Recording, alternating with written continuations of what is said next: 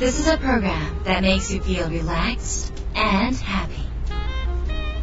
Now it's time to open. Wada Cafe.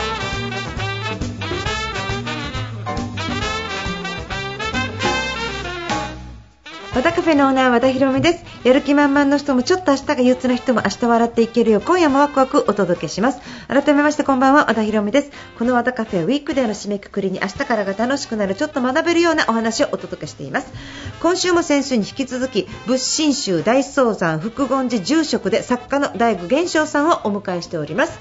でも先週もいろいろお話ししてまさかの本田清六さんの言葉が私、本田清六さんの4分の1貯金というのは自分の稼ぎスキルっていうセミナーでも同じような話をしてるんですけどここがまた仏教から来てるっていうのは私はちょっと知らなかったですね。そして勤勉に働くことの大事さ、えー若くして心と財をなすことがないものは年老いてから魚のいない沼の縁に立つ詐欺になるとかですね、まあ、そういうお話をちょっとお伺いしました。本の中にもですねあのインターネットを使えばスキルは身につくけど心は身につかないとかですねまあ、ネットばっかりで生きてネットで稼いでる人から見たらやっぱりえーって思うかもあの知れないですけどやっぱり自分自身を磨くっていうのは効率よく学ぶことではなく、まあ、先生から直接学ぶことがすごい大事だって、まあ、師匠と言われる人から学ぶのが直接だからとはいえ、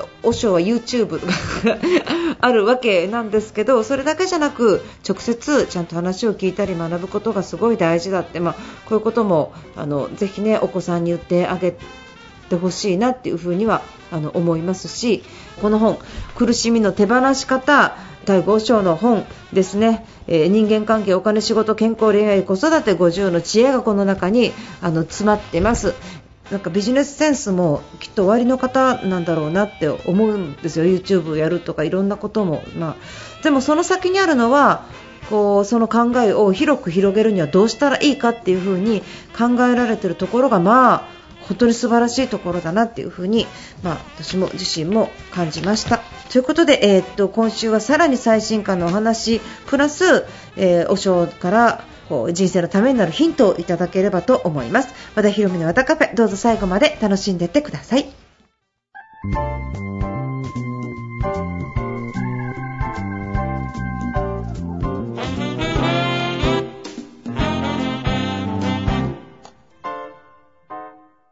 和田カフェ。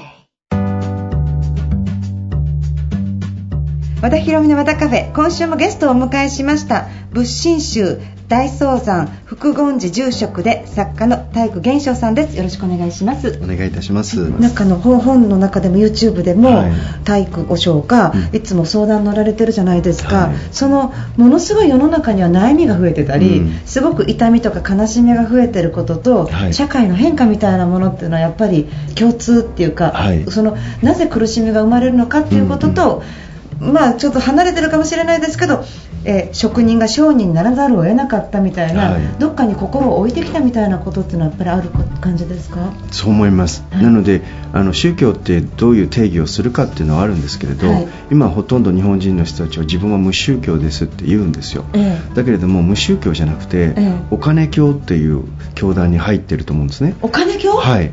ですからはい。あのお金があれば安心しますよね。はい。でお金がないと不安になるんです。はい。でこれって昔のあの神の原理と一緒で、ええ。神様を信頼していれば安心、ええ。で神様がいなくなったら不安。あじゃあ今神がお金に変わってるだけですね。ですから全部があのお金を一番稼いだものを尊敬しますよね。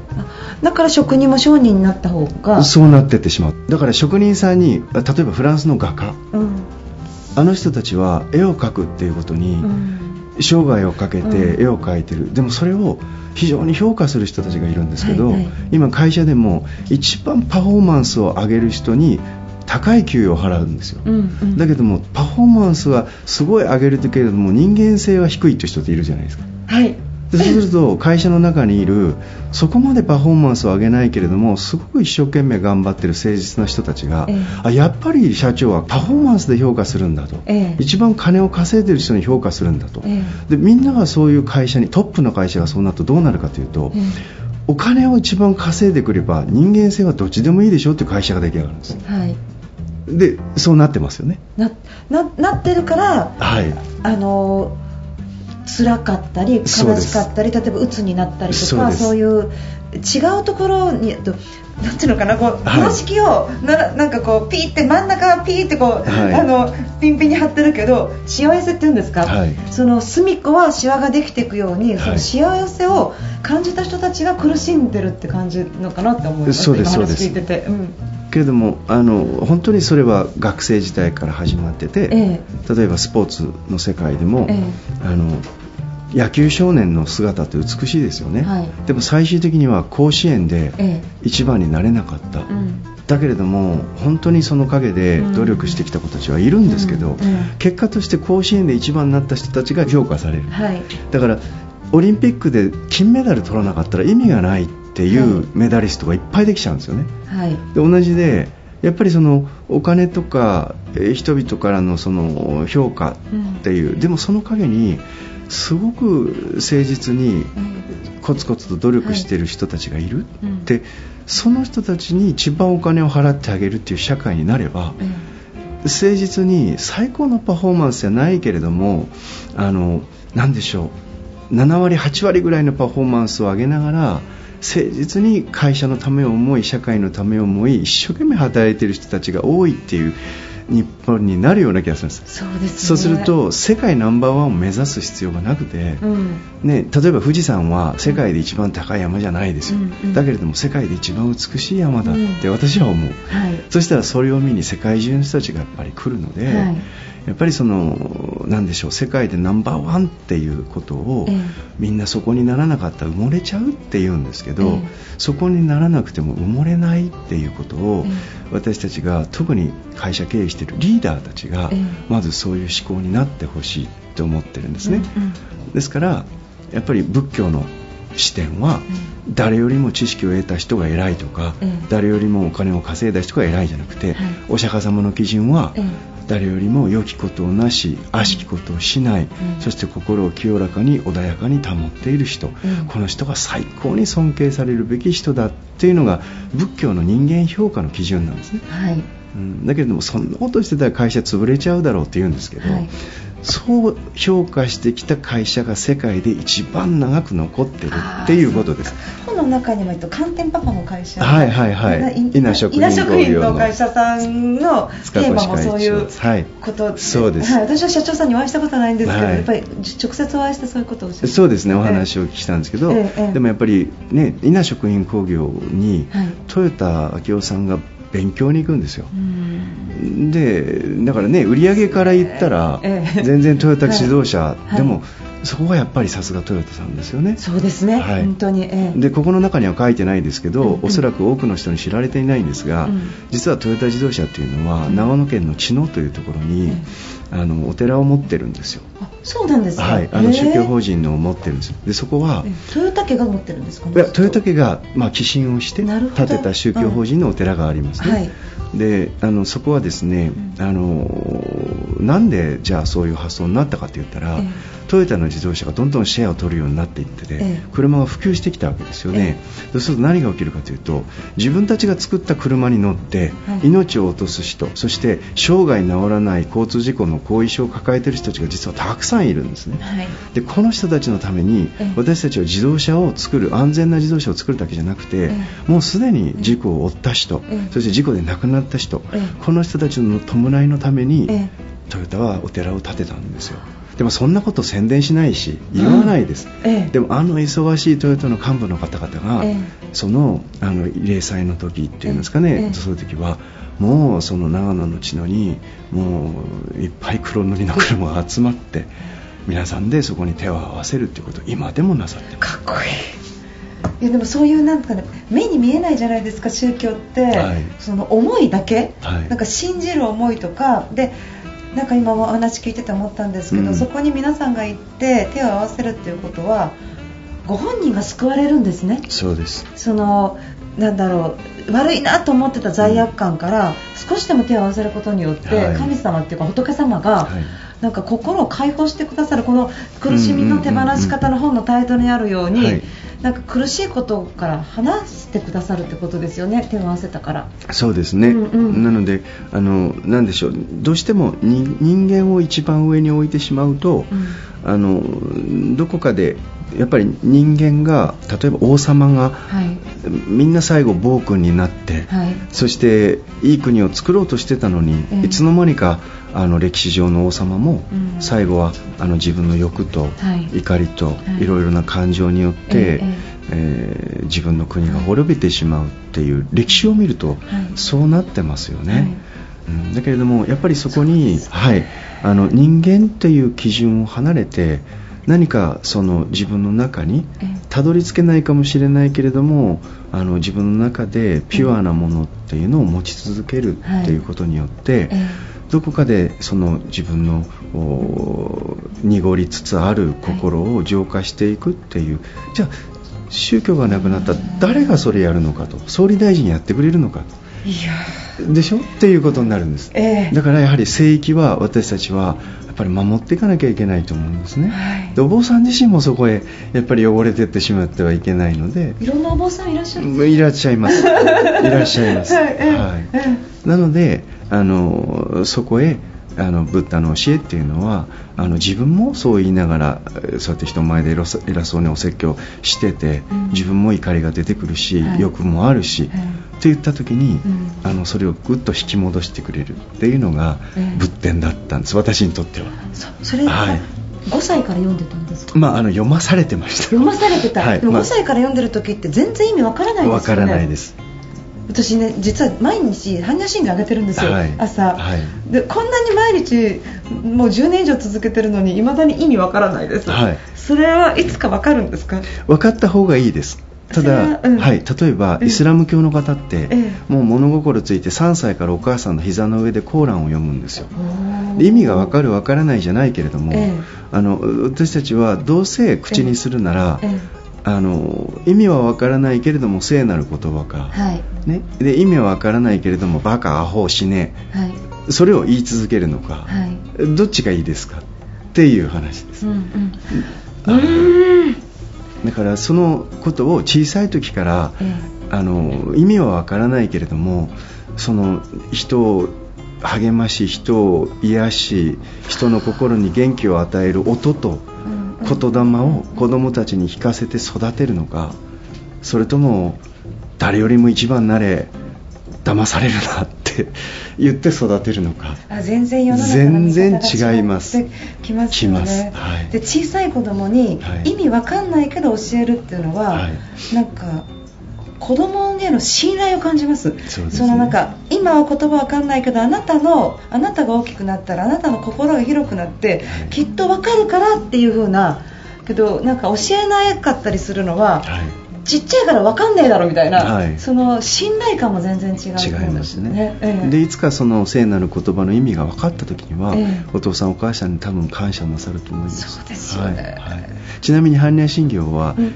知恵の経っていうんですよ。なんかここにも書いてあったから、あの細かいことはあの割愛して、非常に乱暴にまとめますと、ええどんなにそのあなたが悪口を言われても怪我されてもあなたの中に決してそのお悪口によって汚れたりしないっていう、その知恵の塊があるっていうへねー。そういうお経だと思っていただいたその可能性をねもともとはあの般若心経っていうのはパーリ語という言葉なんですけど、それが中国に入って中国語の漢字が当てられてああそしてそれをまた日本語で読んでるので日本人が読むと何が何だかわけわからない。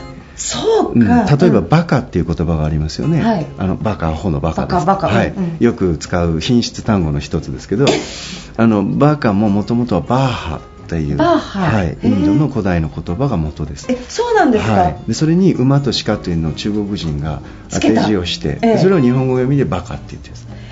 えー？そんな3段階ぐらい変化があるんですね。そうなんです、えー。で実は日本語の中にはそういう私たちが知らないうちに使っている仏教の言葉っていうのがいっぱいあります。マーカーとかもあるんですか？そうです、まなんか。うん いろんなね言葉が。あ経営っていう言葉も仏教の言葉です。経営？はい。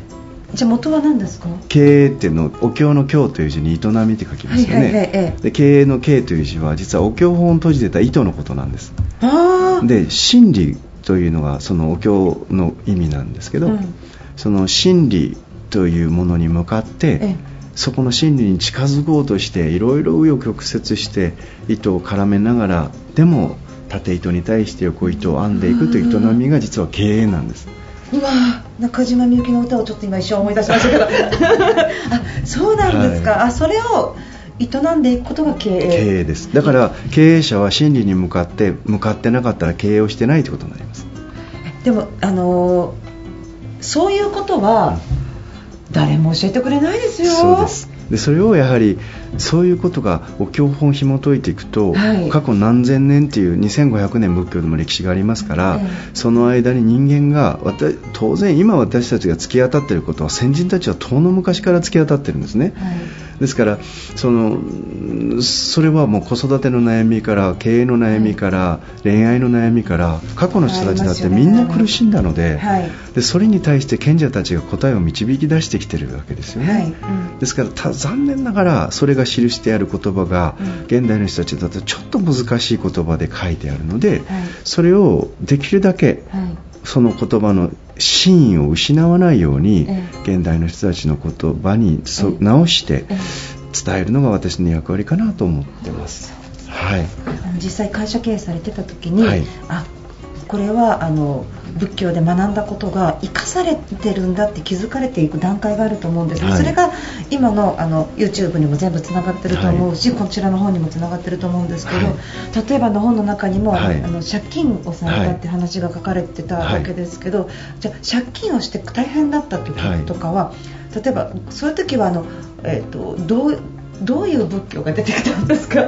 そのどういう仏教とか、まあ、それ人に言ってるのか自分はにこういう状況はこうなんだとかっていうその学んできたことが多分生かされてますよね、はい。苦しかった時に、はい。その時自分にどういう言葉をかけたとかありますか？あのうん。最初お金を借りようと思った時に、ええええ。あの銀行に行くわけですよ、はい。でも銀行さんは貸してくれないですよね、えで例えば2000万貸してくださいって言ったら、2000万の担保を用意してくださいって言うわけですよ、はいで2000万の担保があったら自分でやりますよね、だけども貸してもらえないってなるので、えなのでもう知り合いの人をたどって、ええ。お金貸してくださいって行くわけですよね、でそうすると、うん。お金を貸してくださるんですよ私に。うん。でそれって何で貸してもらえるかって言ったら信用ですよね、はい。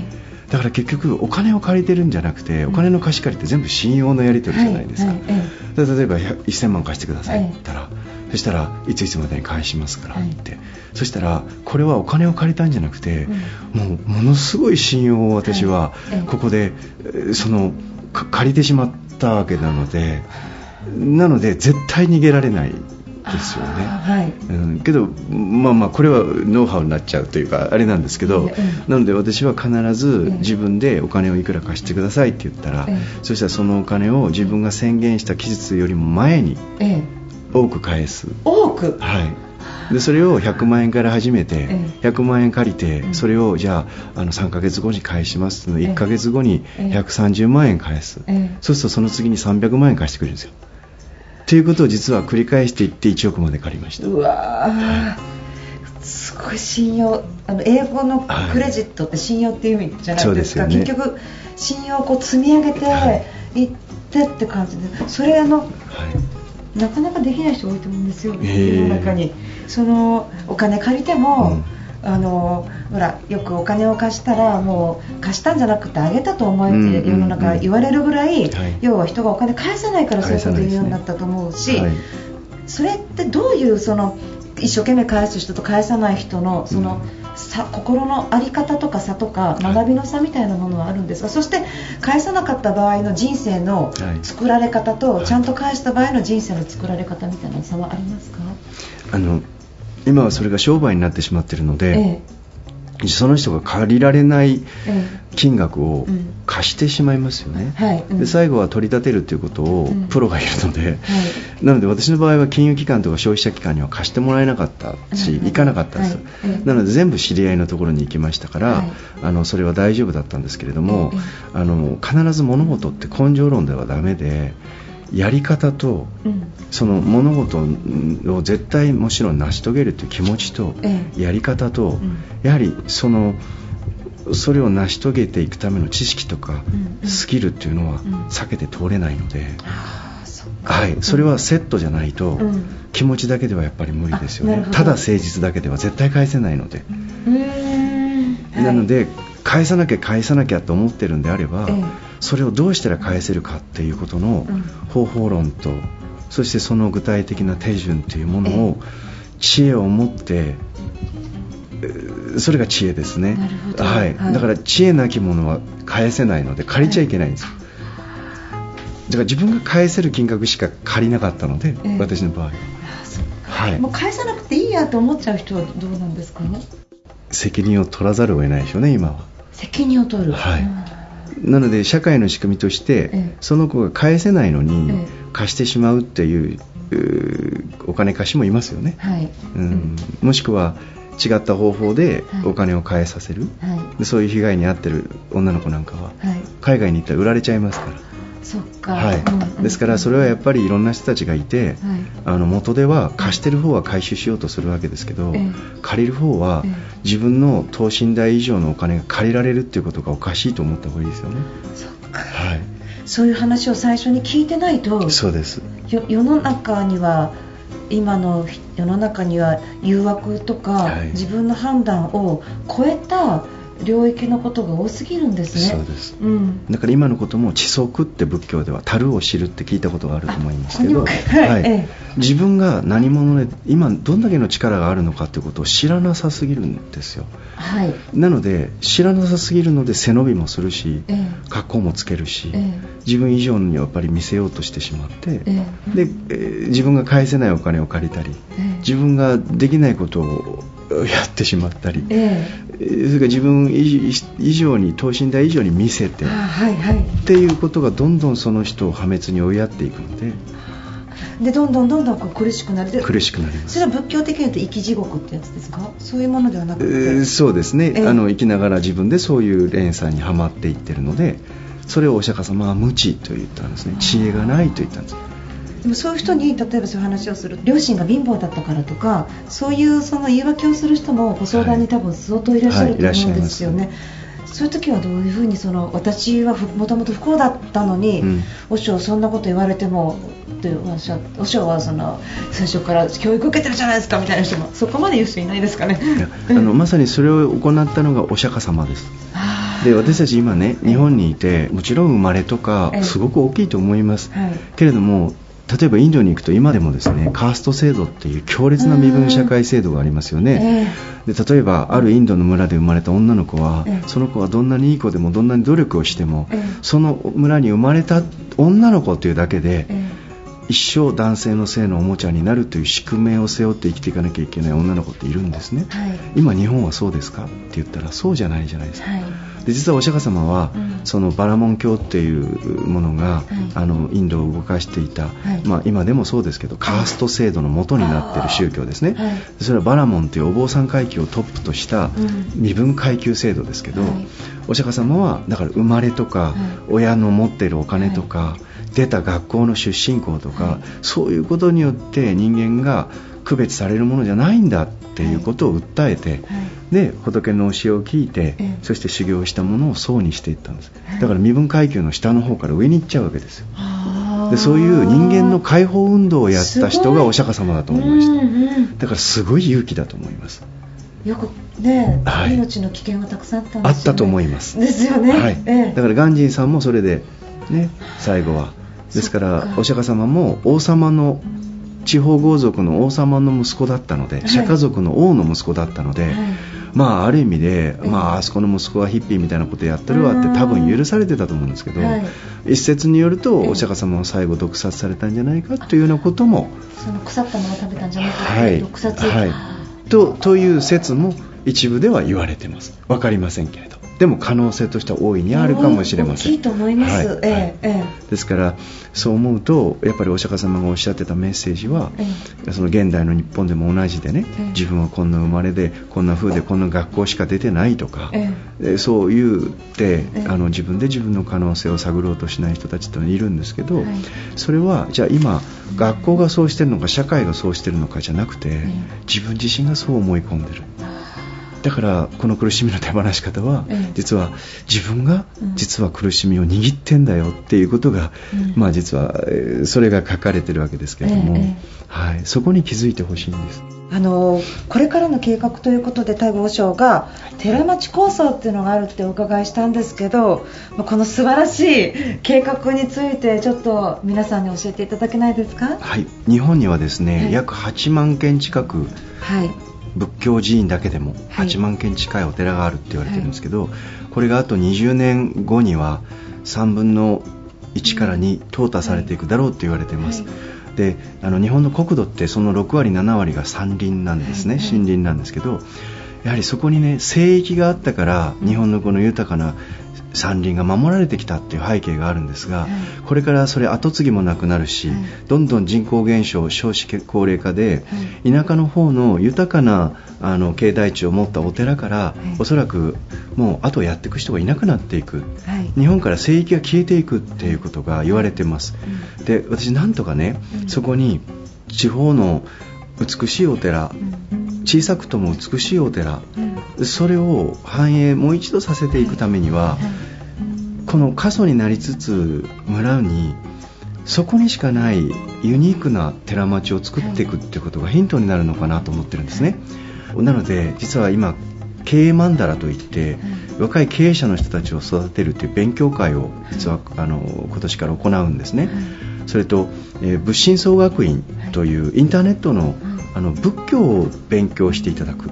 でこれも何もお経の勉強というよりいかにしてこれからの人たちがその仏教の考え方心の免疫というものをあの自分の生活の中に取り入れていただくか従来の伝統仏教がやってきたその教えっていうのってもっともっとそれを現代の人たちに向けてですね最適化したものをですね皆さんに伝えていくというそういうインターネットの講座も始めます。ですからぜひ仏教というのは特殊な世界じゃなくて、ええ。多くの人たちにこの混乱の時代だからこそどうその混乱の中を生きたらいいのかっていう心のねはい。あの指針になるような、い。あのそんなあお話を届けていくという試みをしていこうと思ってます。でそれによって地方にあのどんどんベンチャーの社長さんたちが集ってきて、ええ。そしてそこで小さくとも美しい寺町ができたら、はい。いずれ世界からまた人々が小さな寺町に訪れてくるんじゃないかっていう、はい。そういう願いと誓いを持って、えあの今寺町構想を進めてます、はい、日本の大事なところを残すということ、そして心もつなげていくということ、はい。そしてその心が世界に広がったらみんながハッピーに幸せになるってことなんですね。はい。素晴らしい。ありがとうございました。ありがとうございました、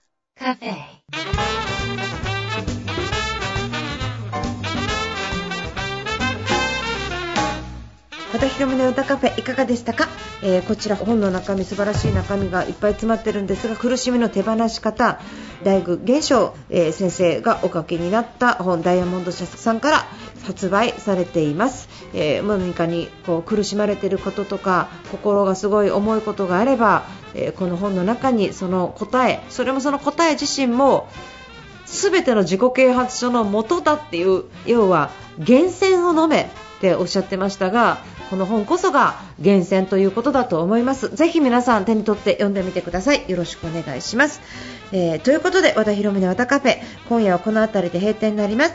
皆さんにとって来週も素敵な1週間になりますように。お相手は和田博美でした。